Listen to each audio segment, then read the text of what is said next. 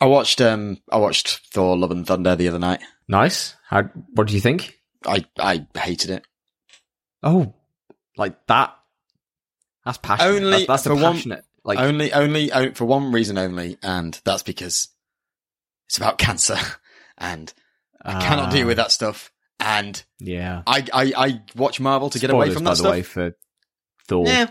Love I mean, it's Thunder. Not spoilers. It is spoilers, I guess, but it's very early. It's on Disney Plus. Everyone's probably watched it by now. Yeah, yeah.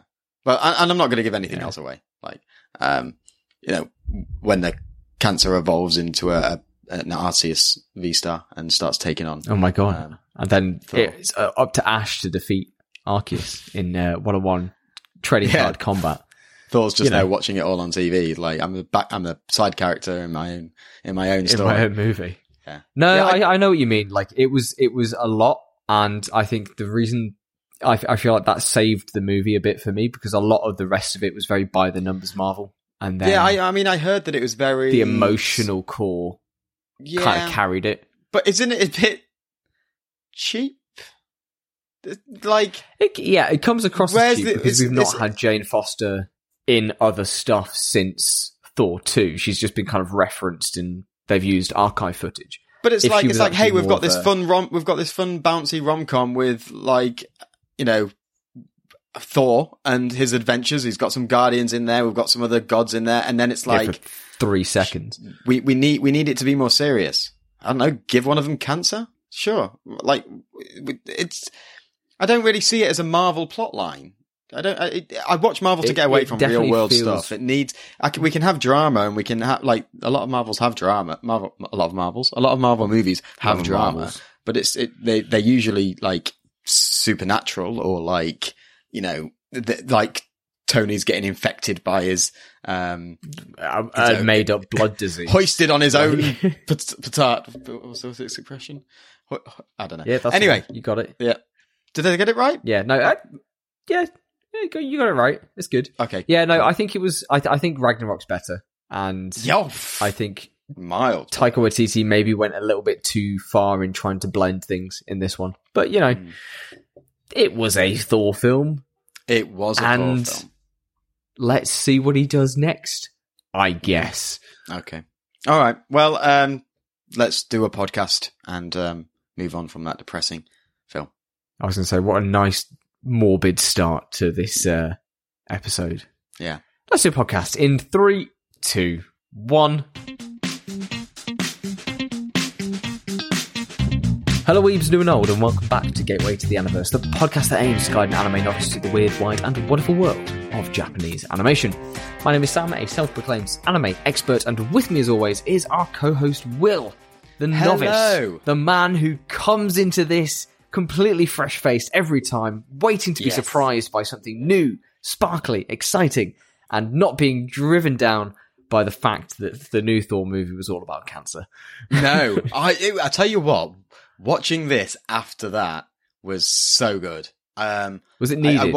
I feel like this is a healing anime in some form. This is a healing anime. I have not guffawed so much in such a long time.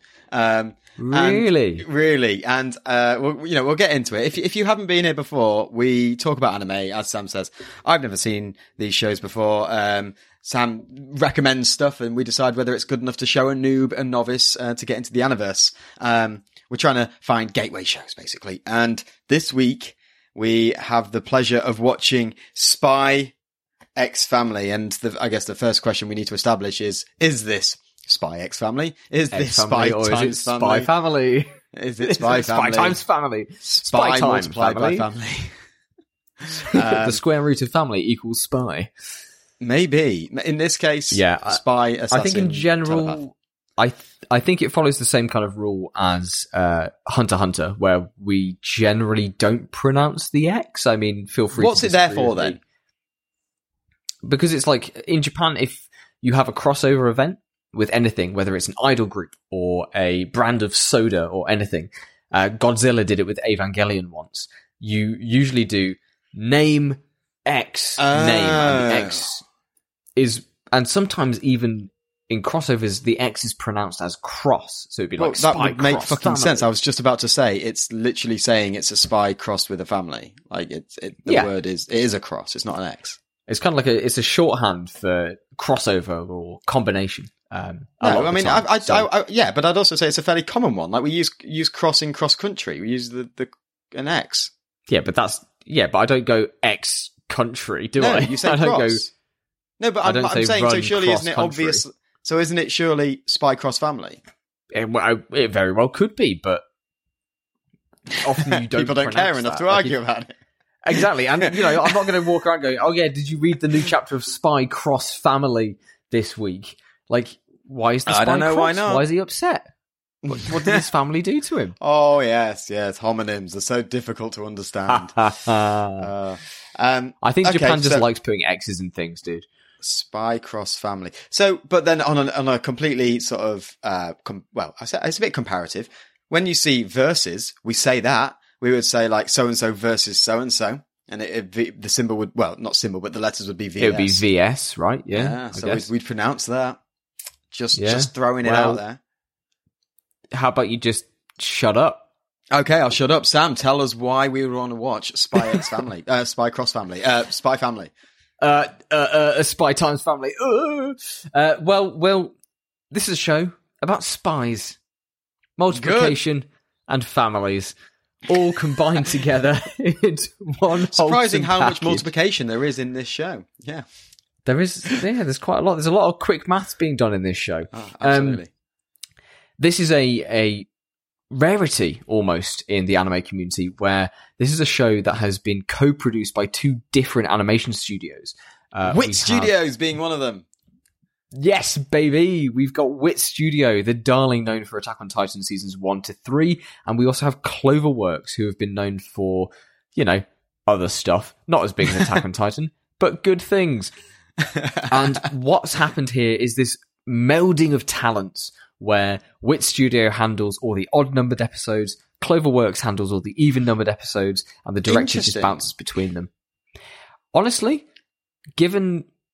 And not to kind of like... Oh, I wish I'd known that going in. I wish I'd known that going in, because I feel like I'd have paid more attention to the differences, the nuances between them. Okay.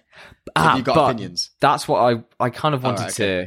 I'll pick your brain about that later, the nature of the collaboration. I'll explain a bit more about how it came about and stuff. So if you like spy-based action set in a kind of Cold War-esque setting, if you like wholesome family moments, and if you just like having a good old-fashioned laugh or a nice bit of wholesome healing, then this could be a show that might tickle your interest. Absolutely. Okay, let's get into unpicking this show. All right, well, we're here with Spy Family, or Spy X Family, or Spy Multiplied by Family, whatever. The joke's dead. It's gone. It's dead. Absolutely. We're just going to call it Spy Family from now on. Probably died before. What's happening in these first? Yes, it been dead for a while. What's happening in these first three episodes? Who are these characters? What happens for those who maybe are thinking of watching it? Okay, so we follow our main boy, Lloyd Forger. Lloyd the Forger. Or Robert, or Twilight, as his code name is, who is an undercover secret agent operative. He's Jason Bourne. He is the man of many faces. He's 007. He is... Well, is he 007? I originally went with 007, but he does... He is called James Bond, and he only has the one name. Like, he's always James Bond. And people argue that it might be a code name, but then we get his backstory in other films, and he's called James, so he's James. Yeah. So it's Jason Bourne. An interesting theory about James Bond recently. Did you? But apparently, apparently the Daniel Craig version of Bond takes place in a separate timeline. What? So, like, all of the original kind of nonsense Bonds are... the same Bond, but then Craig Bond, because we see so much more of his backstory and stuff, and it is very definitely set in like the 2010s onwards. It's it's a pocket dimension of Bond. So Craig is just so badass he managed to break through into a different dimension to have. He literally punched his way and murdered his way. Have you seen? Like, I rewatched Casino Royale recently. Yeah, he brutalizes that man in that like bathroom. Oh, yeah. It is horrific. There's some brilliant choreography there. Like, It reminds me of, I'm just thinking of like other things that do it. There's what was the Amazon Prime Reacher? That have you watched any of that yet? Because that was I watched some of the similar, the first episode, quite similar. Ah, oh. Did that have the prison scene in? Maybe. I remember at the very least, I'm glad it's maybe sticking so well in your brain. Honestly, I watched the first episode and went, Fiend? I sent you the Fiend. I sent you the trailer. Yeah. We watched it. Yeah. Yeah. So but yeah, Craig is badass. Have you seen Layer Cake? I have seen Layer Cake years ago, and I barely remember it because it's all a bit hazy, but he was kind of... It's a bit of a hazy plot as well. Yeah, he was pretty badass. I reckon Craig's Bond is probably... Yeah, he does. Like he's like on the... Well, he doesn't get shot. Really fancy house, isn't it? Yeah, and he's like he walks out of the steps and just kind of sits down and is like, huh, I seem to be dying. Yeah, I reckon Craig's Bond. Okay, hypothetical before we get back into Spy Family. Yes, because Jason Bourne versus because we have all the time to spare. Yeah, Craig's Bond versus Jason Bourne.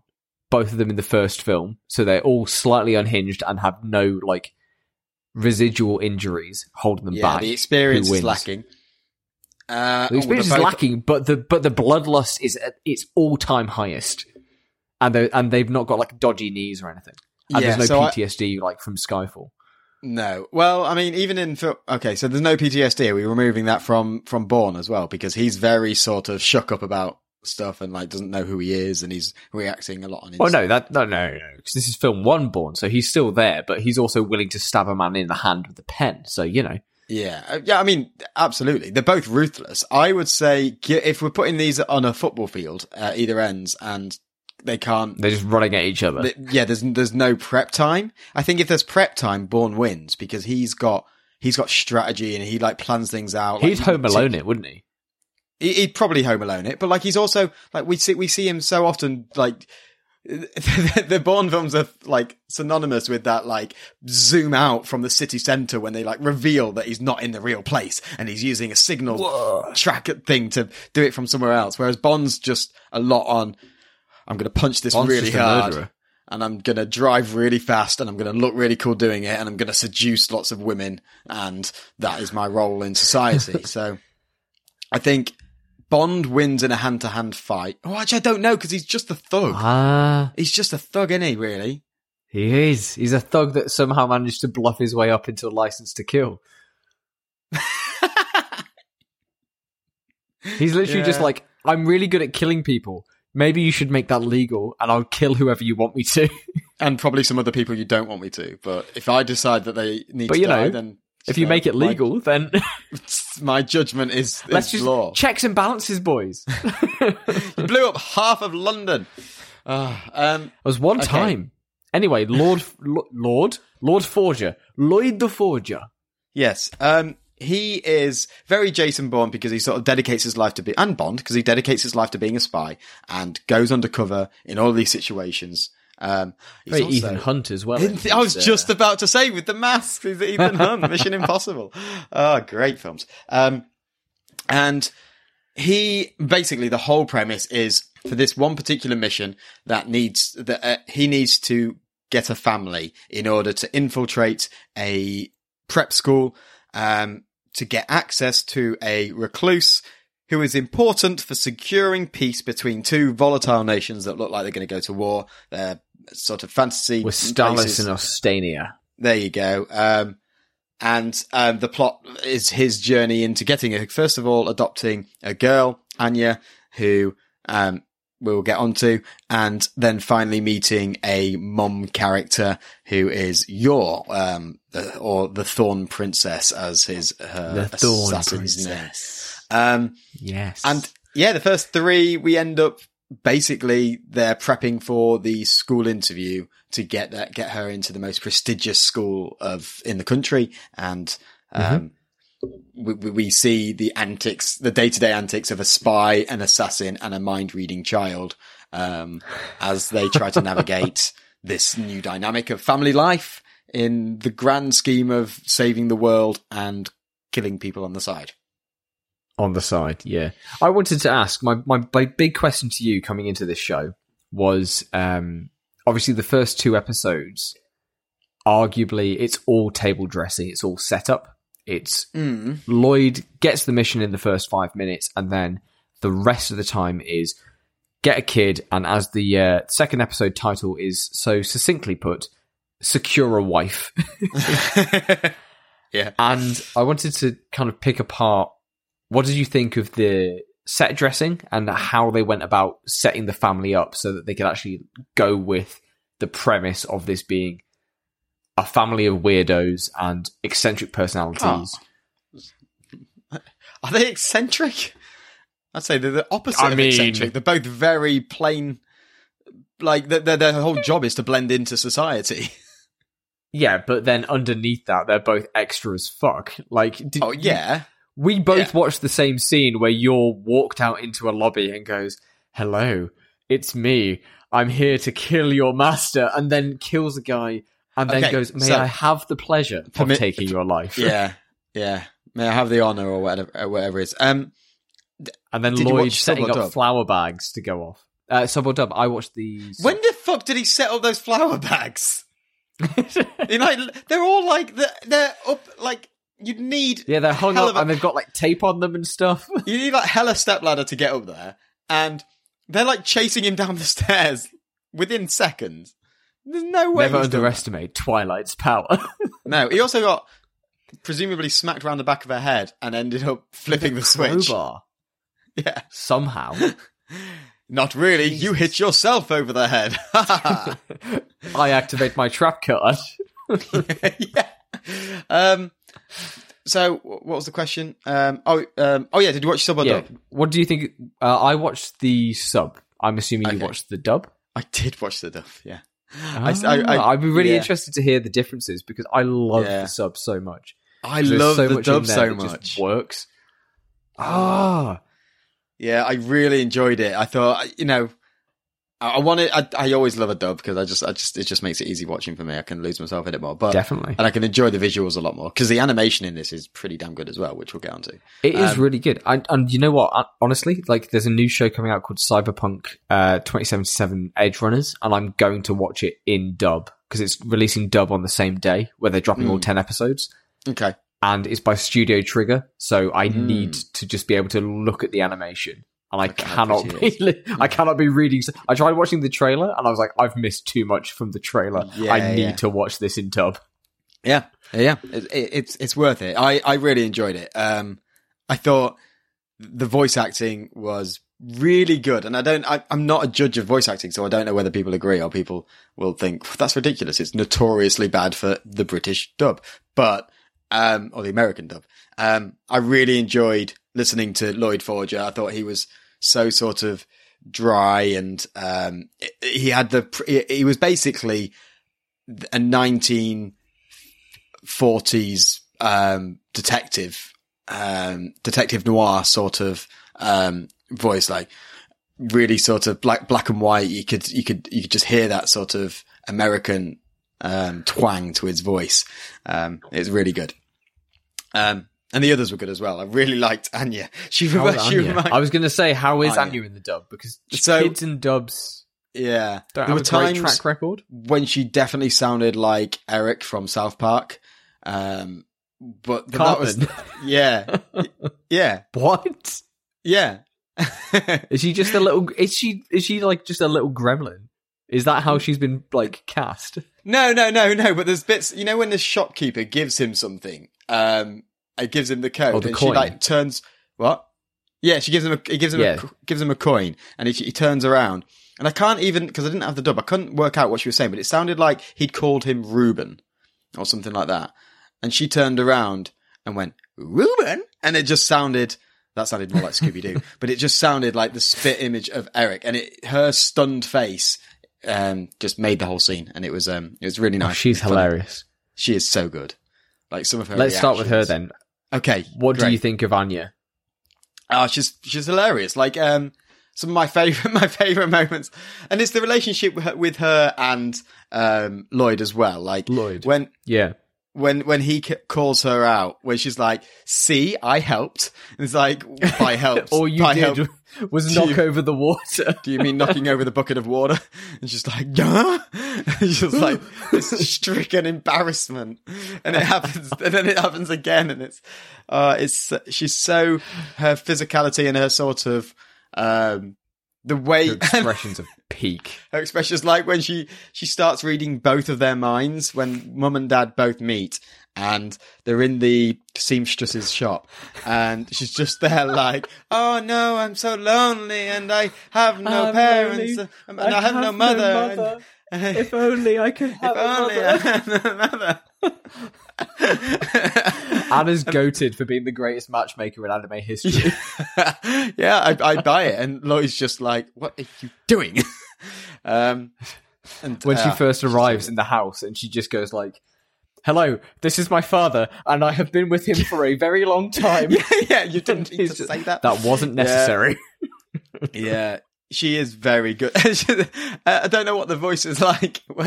I don't know what, because this is another language thing. In the dub, when she's trying on her outfit, and she calls it an outfit in almost like outfit. Yeah, almost Canadian, like. And she's like, "Oh, we're going on an outing," and it's like it's yes. Oh my god, I'm so happy. Yes, because in the sub. Like the two words for outing and whatever, like she goes ooting, and so forever all I've been like, "Oh my god, Anya wants to go on an ooting. I'm so happy." And like to know that that's like translated into the dub as well. It's perfect. It's brilliant. And it's also like the timing of it, because she says it and he corrects her. It's like, "No, it's outing." And then she's like, "Ah, this is my brand new outfit." And then he just sort of ignores it. And then at the end she's like, "Ah, my first outing in my brand new outfit." And it's just like, it's perfect. Just, delivery. It's so good. So whimsical, so fun. Yeah, I love her. Were you okay suspending disbelief with her being a mind reader? At first, no. I was like, "This is a spy show. What the hell is going on? Why is there a supernatural mind reader here? How far is this going to go?" But so far, because the first three, that's the only real sort of supernatural thing we have. You could and it makes for such good comedy. I can suspend disbelief. There's a couple other lines that I've got when the seamstress picks her up and takes her through. She's like, "I'm being sold to traffickers." Yeah. And her face is just so good. And he's just like, "Only if you just behave." Like waving her. And then she's like, "I want to live in a castle." To the museum. And she's just like, "Dad, I can see her boobies." Yeah. I knew you'd like that. I was like, this is that's Sam humor. He'll just be all over that. I am a child.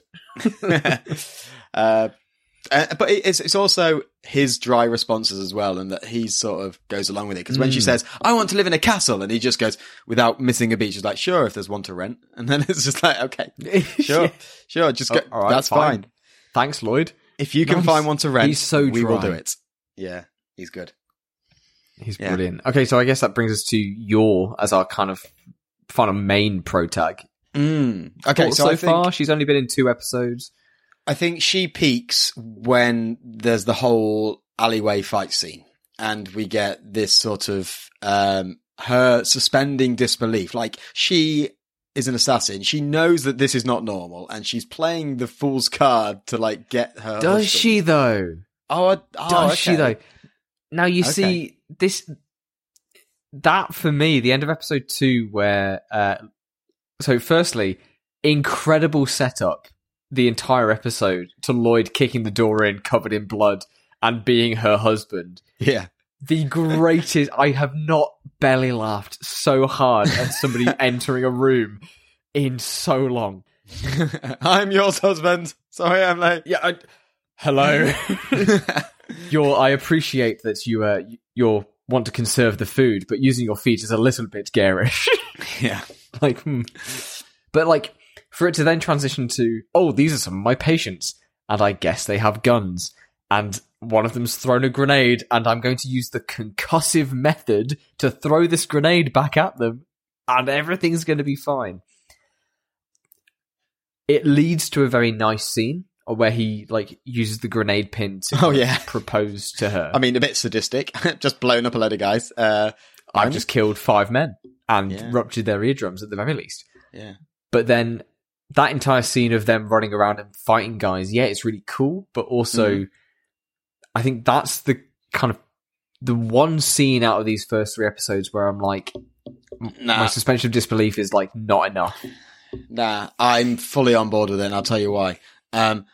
A lot of this is ridiculous. Like the whole reason they meet is massively coincidental. It just so happens out of the thousands of people that he could bump into, it's this person. I think it's all done in the name of sort of entertainment. And I'll say one film to you, Mr. and Mrs. Smith. I loved that film growing up.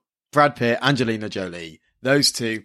Shooting, two assassins destroying a multi-million-dollar LA home. How do they not figure out early on in their marriage that they are both world-class assassins? Like, they hide it from each other for so well, and they suspend disbelief because they're so centered on their own goals. They're so focused on their own goals. Like, she's like, okay, and both of them are kind of aware that like nothing anyone can do is going to be as weird and as fucked up as what they do. So like, this is really weird. It's kind of weird about their partner. They kind of give him a free pass. Yeah, they're clearly bullshitting, but like, I need this. It doesn't change my situation. I still need a husband. A husband would still really help. You know this. I mean, for her, she should probably be asking a few more questions, I guess. But I do think she's accepting it blindly to reassure him that she's like, yeah, I'm in this. Like, it's fine. That she's on board. Yeah. That she's on board because, I don't think she buys it. I think she's just going along with it, thinking that, I don't know. It does get more extreme as the episode goes on. It gets very extreme. And that's, I think, criticism wise, that's my main one is that part, because everything else, they're off doing their own thing. And that's like secluded from the family. So if it had stopped, those two, if it had stopped after the van chase and the sort of the initial impact of the bad guys attacking them while they were driving in the van, without the guns and stuff and without the alleyway stuff, would you have still bought into it? Would you, do you think the only reason I was on board from the party skit, I was on board, like, because Lloyd walks in, not only does he like flawlessly defend his now wife, not girlfriend, but he's like put his foot in it, but then he recovers it perfectly by saying, "Oh, we didn't want to talk about it because of her past and stuff." And then he saves her socially. Like, I was fully in on their fake relationship working there. I didn't need them to then manufacture a big action sequence to support the marriage. Like, it's good, and again, it's really well animated. But I'm just there, like, he's a world-class spy. Why is he not, like, I don't know. Because they're so in sync and they're so together. He doesn't need to hide anything from her. Oh, I am the one true ship. Prediction of the week is she knows that he's a spy. Because like all along. Yeah, because we see some conversations. So there's hints that they've had conversations, but I don't remember her telling him that her parents had died when she was young. Ooh, he says it at the party. When there's a seamstress and he's like running it back in his head, he goes, "Oh yeah, your Briar parents died early." So brother. He knows it from his fact file. He knows it, but and he says it at the party. He's like, "Yeah, her parents died at a young age. She had to look after her brother, and she did what she had to to earn money." Like, I'm not sure that's ever come up in their conversation. It might have done off screen, but she doesn't bat an eyelid that he knows that information.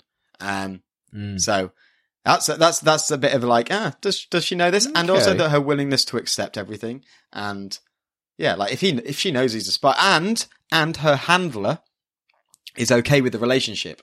Now, for an assassin, like, it should be strictly personal. The he's not actually called a handler in the show, I don't think, but we all know who I mean. Like the guy on the phone who's giving her the assassin jobs. Saying, you need to go here, do this, kill this guy. Yeah, Charlie from Charlie's Angels. It's that dude on the phone. Ah, Charlie. So Charlie's like, yeah, I'm fine for you to get married to this dude. I'm fine. And which does it preserve your cover? Yes, it's fine.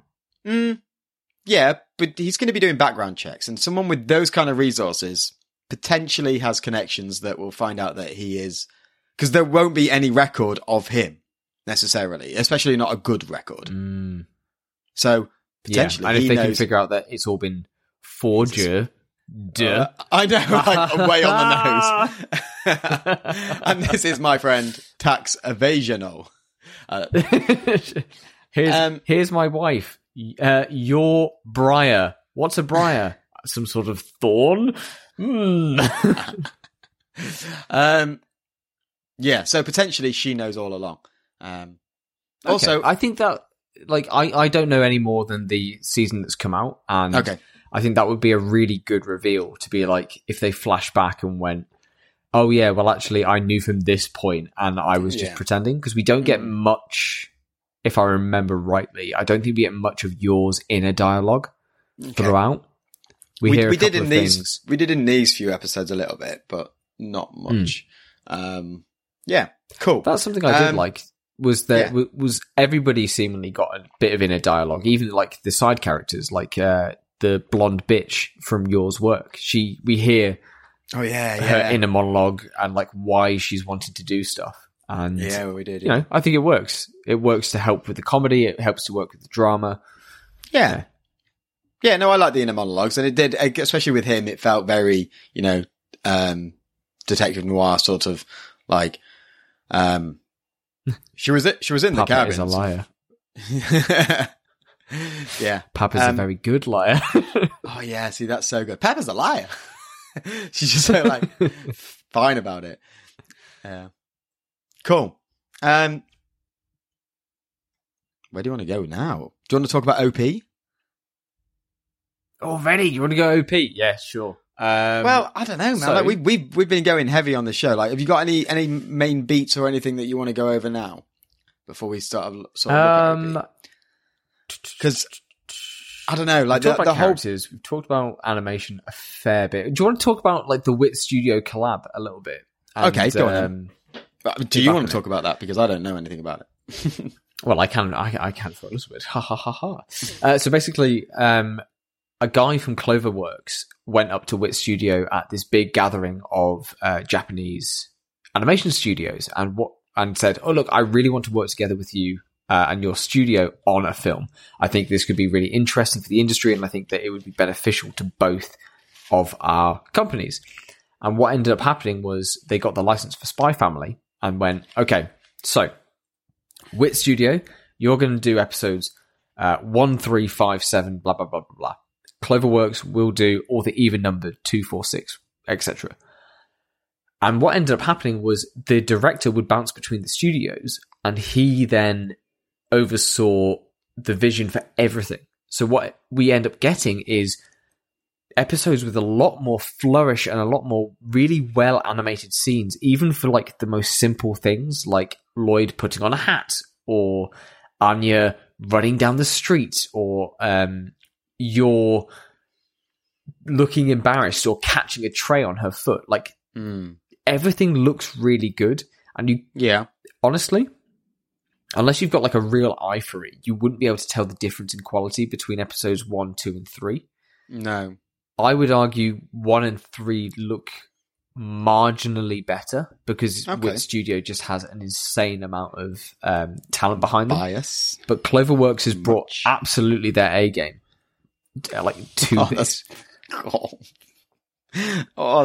so patronising.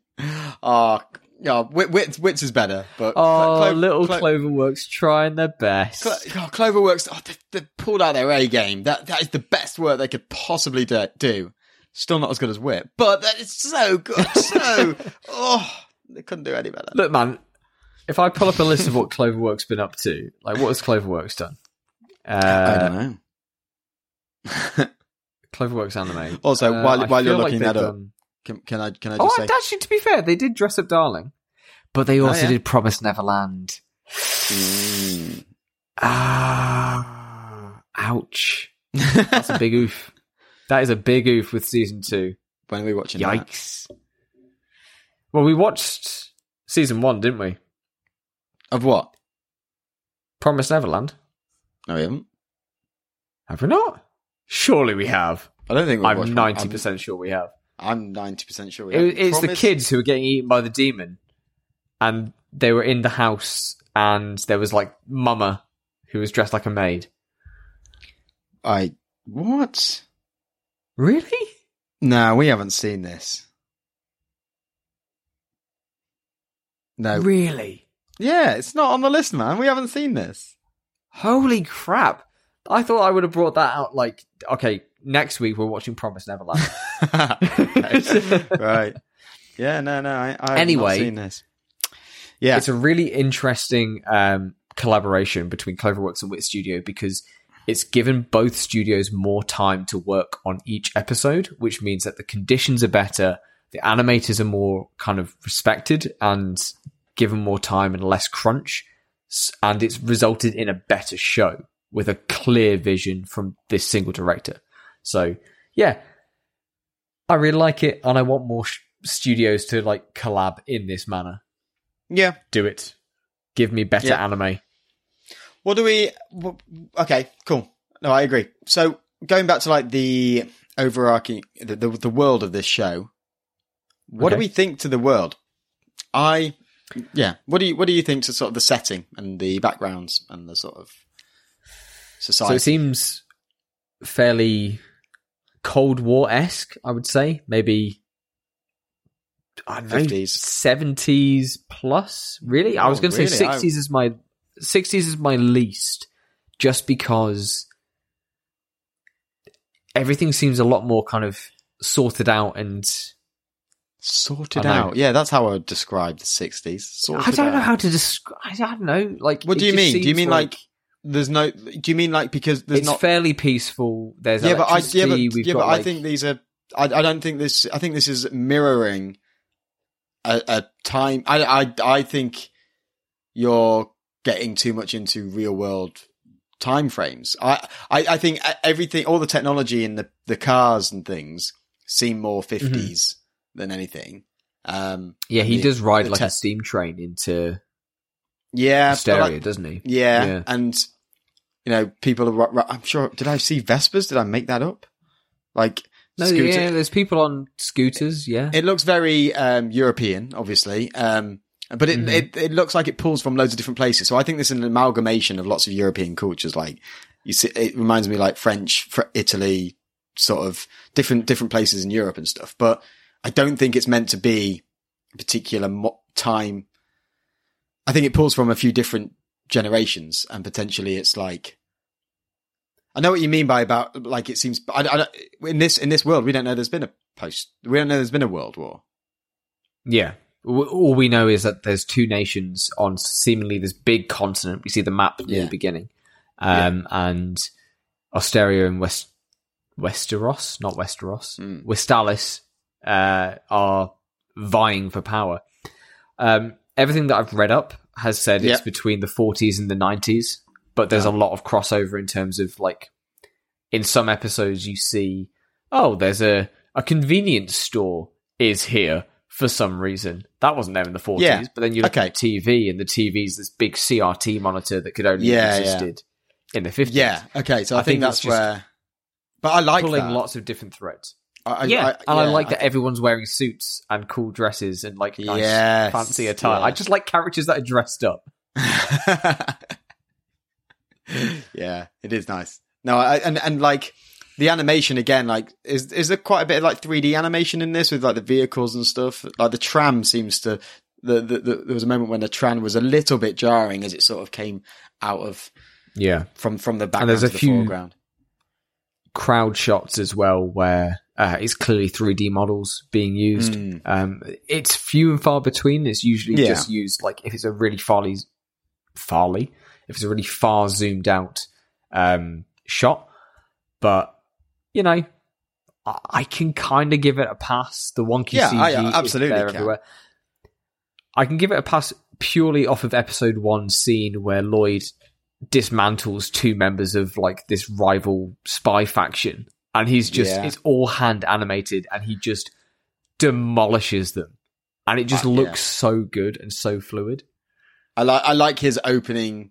Not his opening scene, the second scene when he breaks up with the girl. He's like, you're just not smart enough. And it's just like, because the guy proposes on the table next, and he's like, yeah, this is my life now. And then that's when the like noir sort of narration kicks in. He's like, yeah, I haven't got time for the inner monologue. I haven't got time for a relationship. I signed up to this life, and I've got to live by these rules now. He's like a hard-boiled detective almost. Yeah, exactly. Yeah, that's me. I'm sitting here across from this broad, and, you know, she ain't intelligent enough for me. Yeah. She's just part of the job, you know? Yeah, men like me can't have a family. We decided that a long time ago. Ooh. Sam. Yes?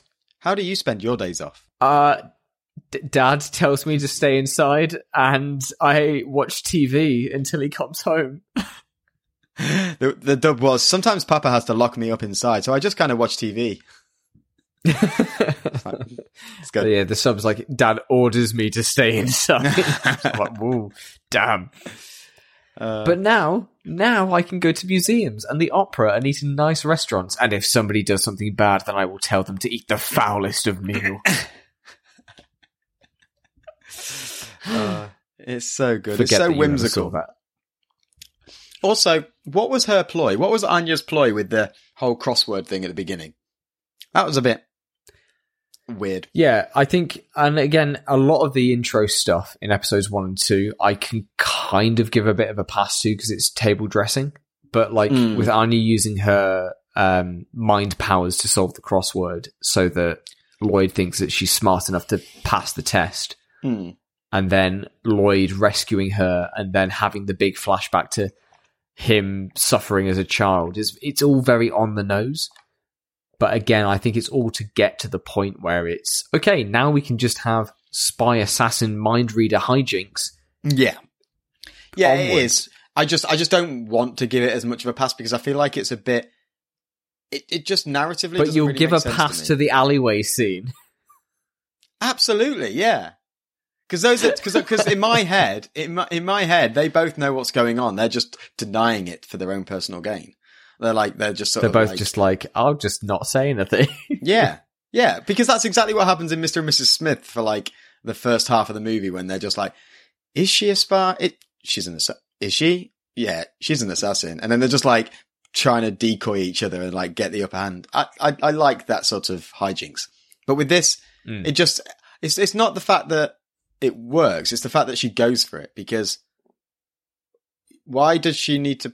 She needs to be smart, but then she starts doing the crossword, but she doesn't know the answers. She comes home and then she's thick as two short planks. And it's What if he's not smart and he doesn't know the crossword answers, or what if he doesn't go and look over her shoulder?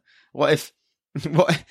Yeah, also true. I mean? There's a lot of what ifs there, but like it panned out. Okay, it worked. and to be fair, the orphanage owner was going to palm Anya off anyway because the orphanage owner didn't like her.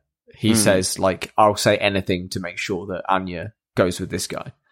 Okay. Yeah. See, with your and Lloyd's relationship, I'm much more willing to buy in with him. Yeah. Well, you know. We all do. Oh, okay. After watching the show, all of us are Lloyd's husband and wife and or significant other. Because he's just so damn sexy. Yeah. I can't believe Yor has such a handsome husband, said the blondie, who I hate. But yeah, no, I think for me, the comedy hinges on the fact that they are both somehow overlooking this core detail that, they couldn't possibly... Or they're believing like, I trained in some self-defense for a bit. Or, course, this is how psychiatrists deal with their patients and their parents. Yeah. Because there's a lot of issues there. Yeah. But I think, especially as the show goes on, not to spoil anything, but I think that dynamic seems to be where they want it to be. And that's why the scene in episode 2 is so egregious to me, is because it's so close to just being, fuck it, nothing matters. And it could very well be, like you said, like, yeah, they both know what's going on. But if both of them know what's going on, then a lot of the comedy later down the line doesn't land as well. Okay. I guess. Yeah. Fair enough. We'll see. I could be completely wrong and... Season 2, maybe it was just a stupid hyperbolic scene that they didn't think too much about and thought it'd be funny to sort of see how extreme we need action. Yeah, maybe, and that's disappointing. But hey, it is what it is. Okay, did the old man on the platform say meow? The old man on the platform with the newspaper, right at the beginning. Yeah, when he put the newspaper down and he got up, I'm sure he said meow. He very well could have done. Yeah. I know that's a bit of a thing sometimes in anime, and I can't remember the reason for it. Yeah. Yeah. Anyway, not an issue. OP. Music. Okay. OST in general. The OST was done by No Name, the same band who did a lot of the music for... Grimgar of Fantasy and Ash. My favourite show. Your favourite show of all time, as we know. 4 minutes of beautiful music video set to stunning background art. They did the interlude songs and a lot of the in-episode OST stuff. Yeah, I liked it. But the big hitters, of course, are going to be the OP and the ED. So, Will, what did you think of the OP? The song is an interesting one. I think it grows on you. I think it's a bit jazzy and boppy, which I think sometimes I find hard to get into a rhythm of because it's almost offbeat and sort of a bit... Yeah, it's kind of like freestyle jazz. It's kind of... Yeah, exactly. It's consistent. Yeah. Yes, exactly, yeah. Yeah, I'm sure there's some technical lingo there. But once you sort of understand that and you get used to it, I really enjoyed it, and there's a sort of transition where the animation shifts, and the animation in general is really interesting. You've got all the cartoon characters, like quite simple, chibified versions of stuff going on at the beginning, and then... they're kind of like almost, I don't know, like paper cutouts of the characters running around, like Anya and Lloyd and Yor. Yeah, and then it transitions into the full sort of 3D animated sort of impressive dynamic. Like, yeah, the more high detail... Like they go back on model finally, and it's just as the chorus hits. The music sort of then sort of hits a rhythm, and really enjoyed it. Thought it was really entertaining. I actually preferred the song of the ED. I thought the song was really nice. I went back. Does it? I don't think it plays in episode 2. It doesn't play in episode 2. Because that's when they're running through the streets and they have the grenade proposal scene. So instead of an ED, they just extend the episode out. And in episode 1, they play it without the visuals. Yes. Yeah, they do, yeah. I really enjoyed the song, like I say. What were the visuals going on? Oh, there was good visuals, actually, for that. For the ED, hang on. Let's finish up the OP. Okay, right, sorry, yeah. So, OP, mixed nuts, what would you give it out of 10? I'd give it a jumping down from a bridge onto a handbag thief out of 10. It's entertaining, it's good value for money, you feel satisfied at the end, because... With a quip? You get what you want. What? You get a quip. Give a quip as well? Oh, yeah, you've got to have a quip. You've got to have a quip. Nice. Really satisfying. Good OP. What about you? Yeah, I loved it. I love that it opens up like with the big explosion and all the instruments are going absolutely wild along with the visuals. It's amazing. Yeah. It's just a really good song, and it's been really popular here in Japan as well. Like I hear some co-workers like humming it every now and then, which is nice. I give it a perfectly executed mission out of 10. Okay, perfectly executed mission. That's bold. All right, so I just love the chorus. It just sounds so good. It's just cool. Da da da da da da da da da da da. Like I can we please go on to the ED now because I want to talk about. Come on, you've got to love the ED. I think that the ED, even though the OP, I love it and I love the song.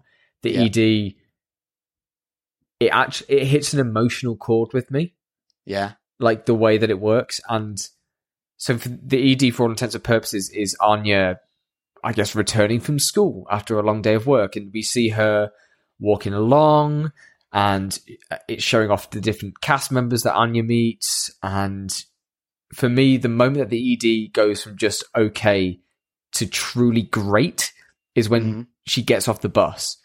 And from that point onward, it's her walking by herself, and then Lloyd's with her, and then Yor's with her, and then they're running, and then they're in the house, and like it syncs up, and she's dancing along with Yor, and it's all perfectly animated, and then the song really slows down in tempo, and then up she goes, thrown off into the land of sleep, and it's just her dreaming. And honestly, when episode 12 rolled around and it played, I got teary. I got emotional because the song is just great. It's by Gen Hoshino, who is a really popular artist as well.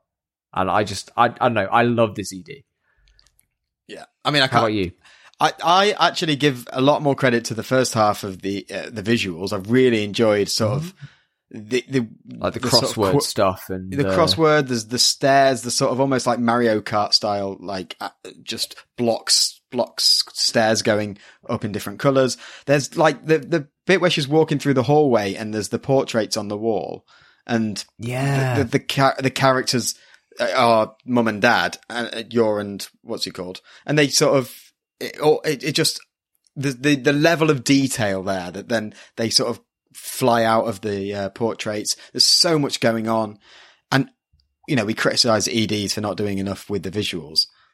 This does more than most OPs. Like it's absolutely phenomenal. There's so much going on, and like even when with the panels as she's walking along doing hopscotch, there's the panels. They're not just changing stills; they are literally the panels are motion. I'm watching it now with the sound off because it's just incredible. Like the frame, the way they're sort of panning out, zooming in. Yeah, they bend and they stretch, and like people come in, and like the frame opens up to like allow a character in. It's brilliant. Yeah. Great stuff. Well done. I will give this a I can't think of something to give it enough praise. I will give it a Jason Bourne out of 10. Cause wow. A JB Jason, out of 10. A JB. That could be James Bond as well. They share the same initials. Yeah. It's the same person. Dun, dun, dun. He's everywhere. I give it the most wonderful days ooting out of 10. Yeah, that's good. Cool. All right then. So, any final thoughts? Anything to wrap up with then for Spy Family before we get into our big three questions? Not really. I think we'll I'll do my closing thoughts in the big three. So let's get into it.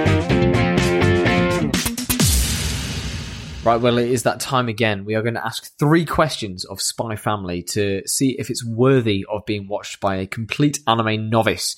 We're going to talk about concept and execution, whether the show is a good idea and whether it delivers on the premise. We'll talk about turn-offs, anything that maybe could dissuade a new viewer from watching the show. And, of course, whether we personally feel like we want to watch more. Good word, dissuade. Right? Dissuade is such a good word. It's like it's the opposite of persuade. Dissuade, persuade. You just never think about it, do you? It's like, ooh, I've been dissuaded. They should do that with words more often. Buying this donut. Just throw dis in front of it. Yeah, and it means the opposite. Like uncommit. No, wait, discommit. Uncommit. Uncommit is a thing. Can you uncommit? I'm discommitting from this relationship, Will. Yeah. I'm sorry. Uncommitting. You're uncommittal, but can you uncommit? Discommit? I can. Uncommit. Can I discommit? Can I incommit? Anyway, let's not get into the phonics of these words right now. No. First question: concept execution. What do you think? Concept is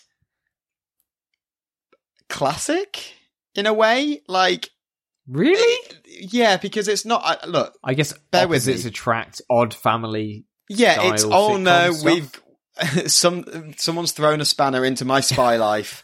I now have to do something that I wouldn't normally get. Like, there's quite a lot where, like, there's quite a lot of shows, movies, films where where a spy has to go undercover.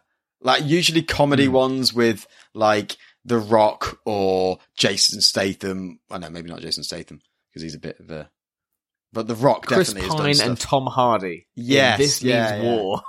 Yeah, yeah. There's loads of them where, you know... Like, Jackie Chan, I'm sure, has done loads of stuff like that. I've seen stuff with him in where he's had to be a normal civilian and whatever, and he's really... It's Jackie Chan, so he's obviously badass anyway. He's goated. So the idea of putting these guys in funny family situations, like, what is it? The Way of the House Husband as well? Like, that sort of thing. The benefit... The payoff is it's all in the absolute extreme of who these people are, and then it's watching them trying to navigate a real life scenario. Yeah, yeah, exactly. So the concept, I think, is fairly sound, maybe a bit played out, but then the way they execute it with the nuances, like with the mind reading girl, the way the setting and the time frame, the characters themselves with the it's been well thought out. They haven't just thrown it into modern day. They've thought about carefully these worlds and this conflict that is sort of setting the scene. They've got the assassin. It's a three-way relationship, so there's a lot of dynamics at play. Everyone's got something to lose, almost. They have. And seeing them try to keep afloat is really interesting. Yeah, and I think they do enough to change the sort of classic structure of what we just talked about, and throw enough in there to keep it really interesting. So the execution is very good. I think there's the way it is very sometimes coincidental and ridiculous at times, as we've spoken about. You know, some of the stuff doesn't potentially make 100% sense, but you do suspend disbelief because it is comical, it is vibrant, it is energetic, and it is sort of, you're on board with these characters. And I think the inner monologues sort of help with that because they really throw you into the thought process of what's going on, and it makes it feel more real, more lived in. Having just watched the first two episodes of the new Lord of the Rings series, there's a lot to be said for... That is a wild transition. Well, they are in typical Lord of the Rings fashion, long and full of sort of... I mean, they're beautiful and gorgeous. Not really... Yeah, they are full of exposition, but it's all setting the scene. It's all sort of... Yeah. You know... Getting things ready for the last six episodes to carry the Which I excitement. Guess, this, like you said up top, this kind of does in the first two episodes. Yeah. However, there's so much going on with the narration, and there's still a lot to take from it. So yeah, it was good. What about you? Yeah, there's nothing really more that I can add, to be honest. It's kind of a tried and true formula for the characters and the setup, but you know, episode 3 I think shows them in that family trying to get by and what shenanigans can occur. Like, by the time they leave the museum, we've already seen Yor has been fascinated with knives. Anya's been blurting out the first thing that comes to her head and has been getting dizzy in crowds. We finally, in episode 3, get to see what this show is going to be like, and all of them working together to take down the purse snatcher, I think, gives a really good idea for what we can expect going forward. So, concept-wise and execution-wise, especially with the animation from both these studios working at like 100%, I think it's a pretty solid foundation with these first three. Okay. And it's just really funny. Yeah, it is really funny. Like I say, haven't guffawed a lot in like that in a while. I was in tears at times. It's good. Okay, question 2. Are there any turn-offs? Now, you see, I would be Is it conceited for me to say no?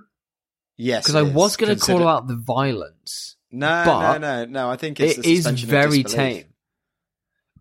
I think it's what you were saying. I was going to say, like, Yor is this, like, multi-national assassin character, but in the scenes where she's killing people, the worst that we see is a guy with a thing in his back, and then the aftermath. We never actually see any graphic violence. Yeah, I don't think the violence is that bad. I think. No, I mean, we don't. A lot of the hand-to-hand combat is very quickly animated. It's very sort of child's cartoony, quick moves. Like literally when he says "pow," 10 seconds per guy, and there's like 34 guys. And he's in the background doing it as well. And he's in the background, like, spin kicking and doing whatever. So like there's never anything really graphic. So I don't think violence, even though it is a part of the show. But like, I am surprised you're not. You've been criticising this show all the way through about that.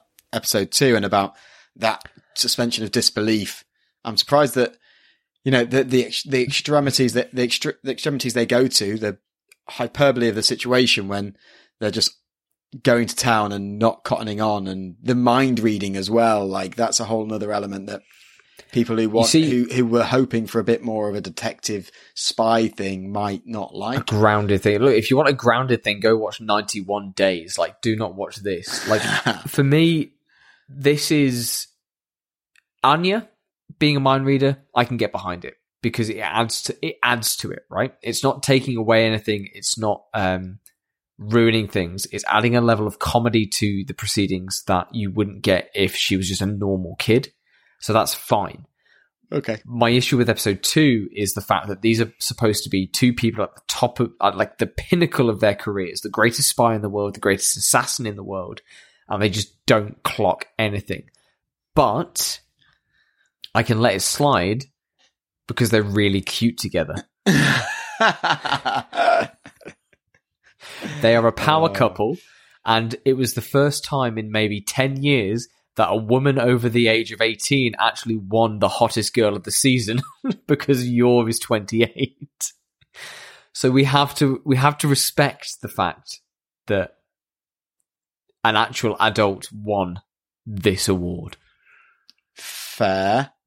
I didn't even know there was an award for that. That's a bit disturbing in itself. That's a whole episode. Thanks, Reddit. Episode on its own. Okay, cool. So does it do enough? Is it what's the third question? Watchability. Compellability. Does it do enough? Does it do enough to get into the Aniverse, Sam? I think that it probably does. Of course it does. Like it's just very good. It's very good. I really enjoyed this. I really wanted to watch more. I had to hold back. Please finish it off because season 2 starts in less than 20 days, Will. It's 20 days for you to catch up, so you can be on the hype train when season 2 starts. When does Attack on Titan start again? January. Okay, got ages. All right. Cool. Your schedule's free. Yeah. Well, I am watching kind of in the background. I know I should pay more attention, but I just can't be bothered because I'm a modern day person who's too busy to just do one thing. I need 5,000 forms of media playing at all times, so I don't have a single thought in my head. Not me watching anime, playing a game, and also playing gacha at the same time. Yeah. I've been watching Jujutsu Kaisen. Let's go. And again, there's probably bits that I've missed. It's good. Like some of the animation is sick. Like honestly, as long as you tune in for the fights, you get Jujutsu Kaisen. Okay, that's cool. All you need to know. Yeah. All right. So well done. Do the movie to Spy x Family. You've got into the Aniverse. We could show you to a noob, a novice. There isn't too much anime cliche in this, to be honest, which we didn't really talk about, but there's not a lot of cliche that we could sort of pick out. So I think in that regard, it's a nice show to watch for noobs because they're not going to get over sort of.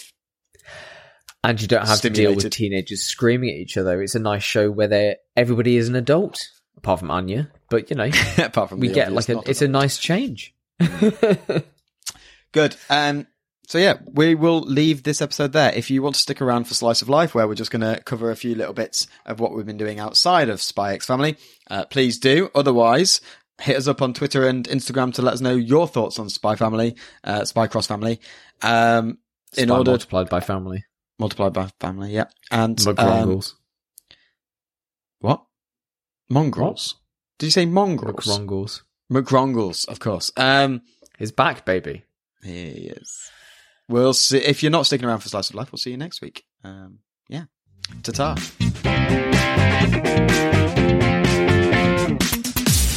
Here we are, Will. It's Slice of Life time. And I want to know, what have you been up to in your week since we last spoke? / the month that we haven't fully yet covered. I still got stuff on my list. Content. Oh, I tell you what, I randomly watched last night because it was out on Disney Plus. Pinocchio. What, like the original? No, the Tom Hanks one.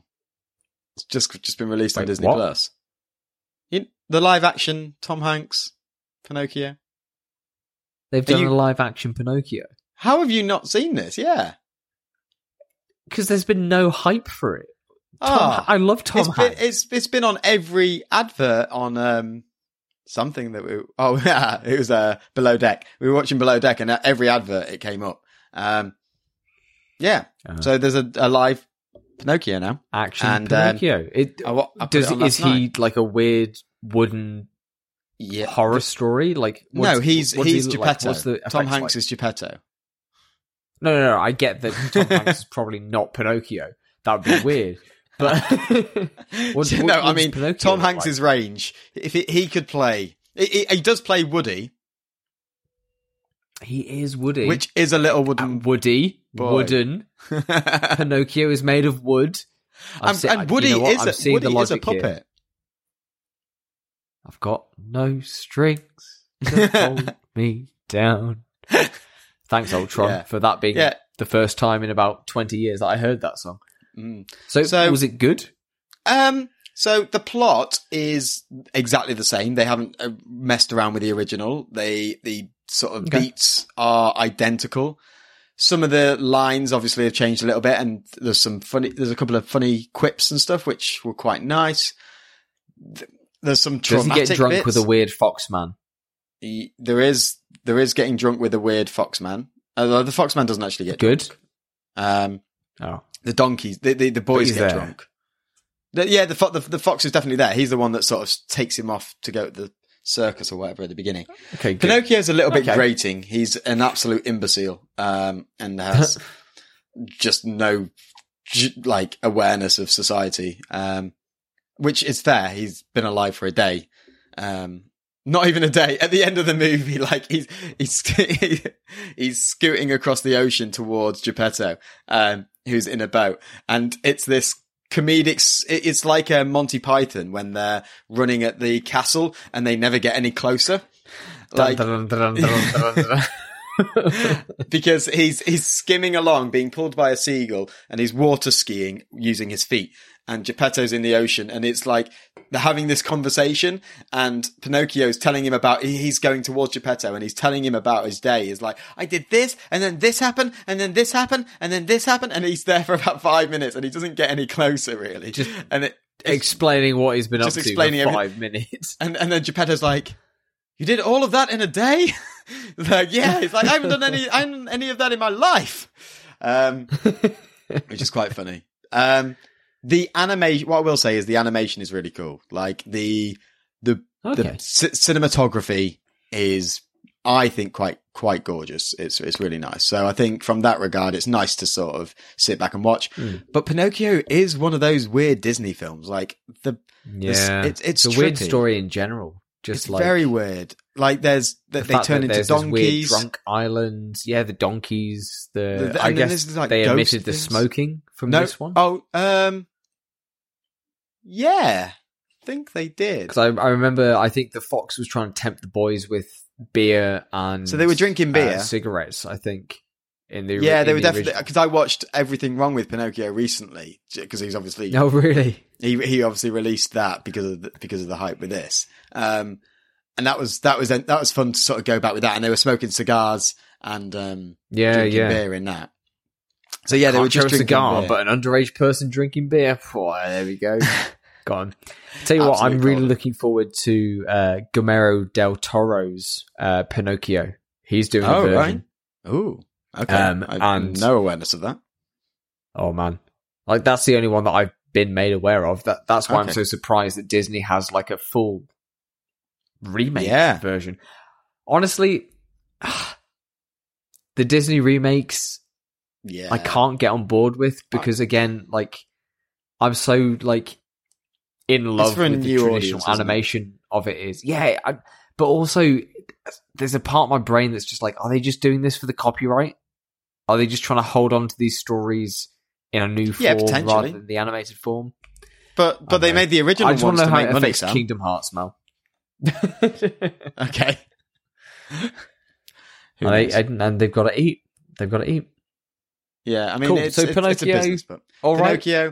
Pinocchio, all right, yeah. The only other thing that I wanted to mention was that I read a book on holiday called Never. I read a book called Never by like one of my favorite, probably my favorite author, Ken Follett. Boy, was that an experience. It's his new book. He only writes like mammoth books. So it's like 800 odd pages. And it's how do I describe it? It's set modern day and it's based around how easy World War III would be. And easy. And his inspiration was writing his Century trilogy, which I've also read, where and specifically about World War One and how nobody wanted World War One to happen, and it was just a load of individual decisions that in themselves were probably. They weren't bad decisions. They were trying to avoid war at all costs, but because so many things were happening in different places, it led to war. It led to war because all these things went on and no one nation wanted to go to war, but they had to because they did this and this happened and this happened and this happened. So he plays through it. In history class, it was, you pushed my mate and I'm mates with him, so therefore I'll push your mate and then... like the spiral, right? Exactly. So it's a similar situation, but in modern day, and it's all stems between like he does an amazing job of writing from different perspectives. So like all the characters you empathize for, but he does it multiple nations or with their own sort of in interests and or fighting for their own interests. And it's between like China, Russia, I guess. No, Russia's not in this one. It's mainly China and the US. And who else?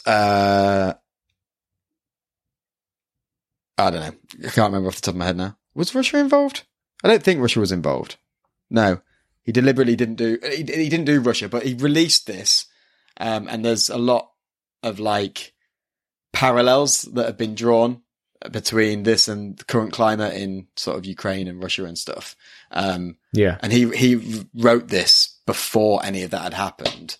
And all of his research, the thing about Ken Follett is he researches everything meticulously and everything is like, so it's kind of like he looked into everything. He saw the writing on the wall and he created a fiction out of it. And then we're now kind of seeing elements of what he created in the real world. Yeah. So like Rich and Judy did it for their book club and they sort of did a preamble to it and an interview with him and they sort of brought it up. And it was fascinating. Anyway, it's a great read, kind of terrifying. So if don't read it, if that's going to sort of trigger you or anything, but it was a very interesting read.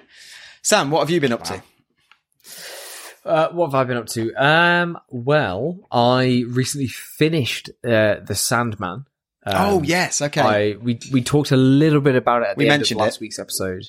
But I have actually now finished it because they dropped two surprise episodes on Netflix.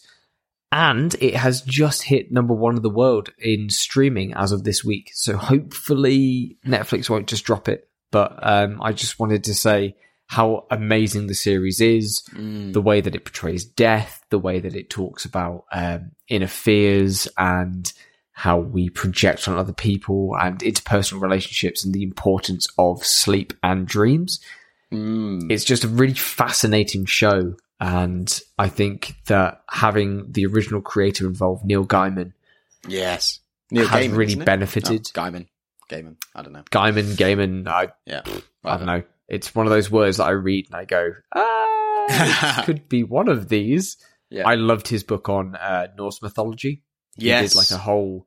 He took it all together and then we've spoken about a singular narrative. We have, yes. I recently lent it to my boss, and they've been Is it really quite short?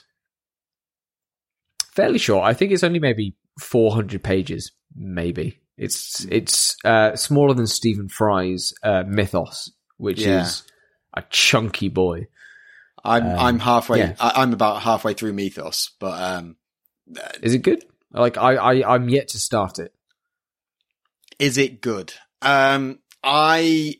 There's a reason I'm only halfway through it, because I've tried to read it about 5 times. I love the idea, and for a lot of it, it's very entertaining, but there's the way Stephen Fry's written it, there is sometimes quite a lot of expositional talk, sort of just explaining links between things and sort of talking about this is my daughter. Structures.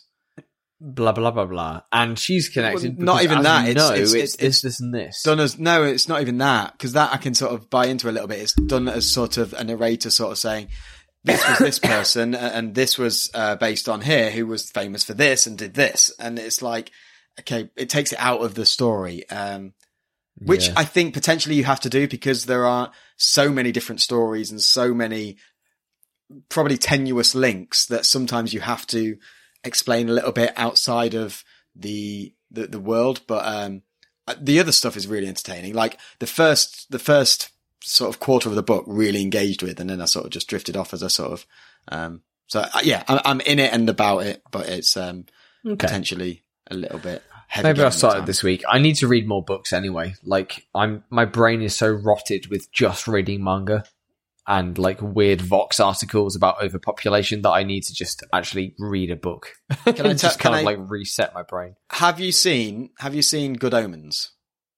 Yes, I watched yes. Was I talking to you about this? The first season was really good. Really liked it. David Tennant was excellent. Martin Sheen was brilliant.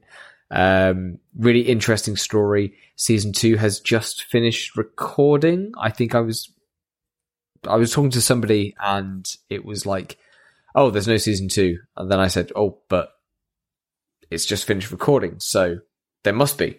So, yeah, I really liked it. I thought it was really good. So, have you read the book? No. I know that it was a combo between Terry Pratchett and Gaiman, right?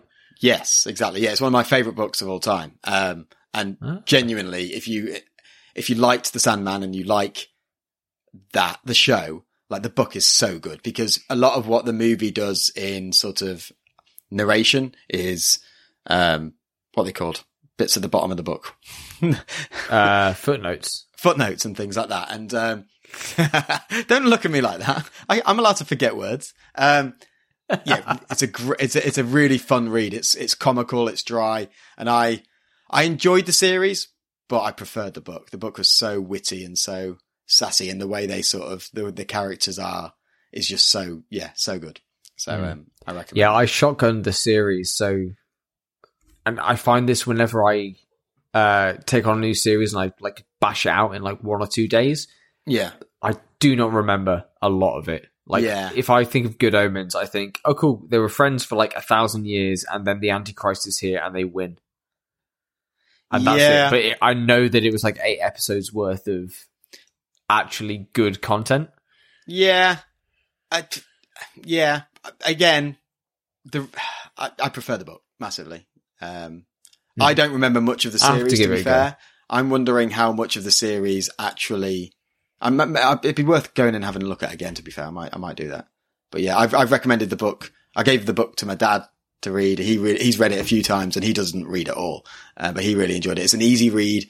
It's not too long. It's good stuff. I'll check out. Anything else you want to mention before we wrap up? No, I think I'm good.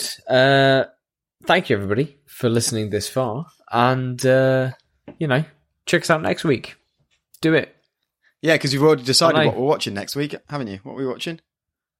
It was... What did you say? Oh, Neverland? It was. Promised Neverland. We're watching Promised Neverland. Brilliant. Yeah. Okay. So we're doing that next week. That'd be fun. Yeah. All right. Nobody listens to this section anyway, so you can say anything you like. Yeah. Like turtle penises. Why specifically turtle penises? Why not? You said I could say anything. I could change it. I could say chimpanzee nipples. I'm noticing a theme here. You're going for the genitalia of various different animals. So I'm going to cut you off before it goes any further. Thank you for listening, everybody. And we shall see you next week in the Aniverse. Chimera chlamydia! No!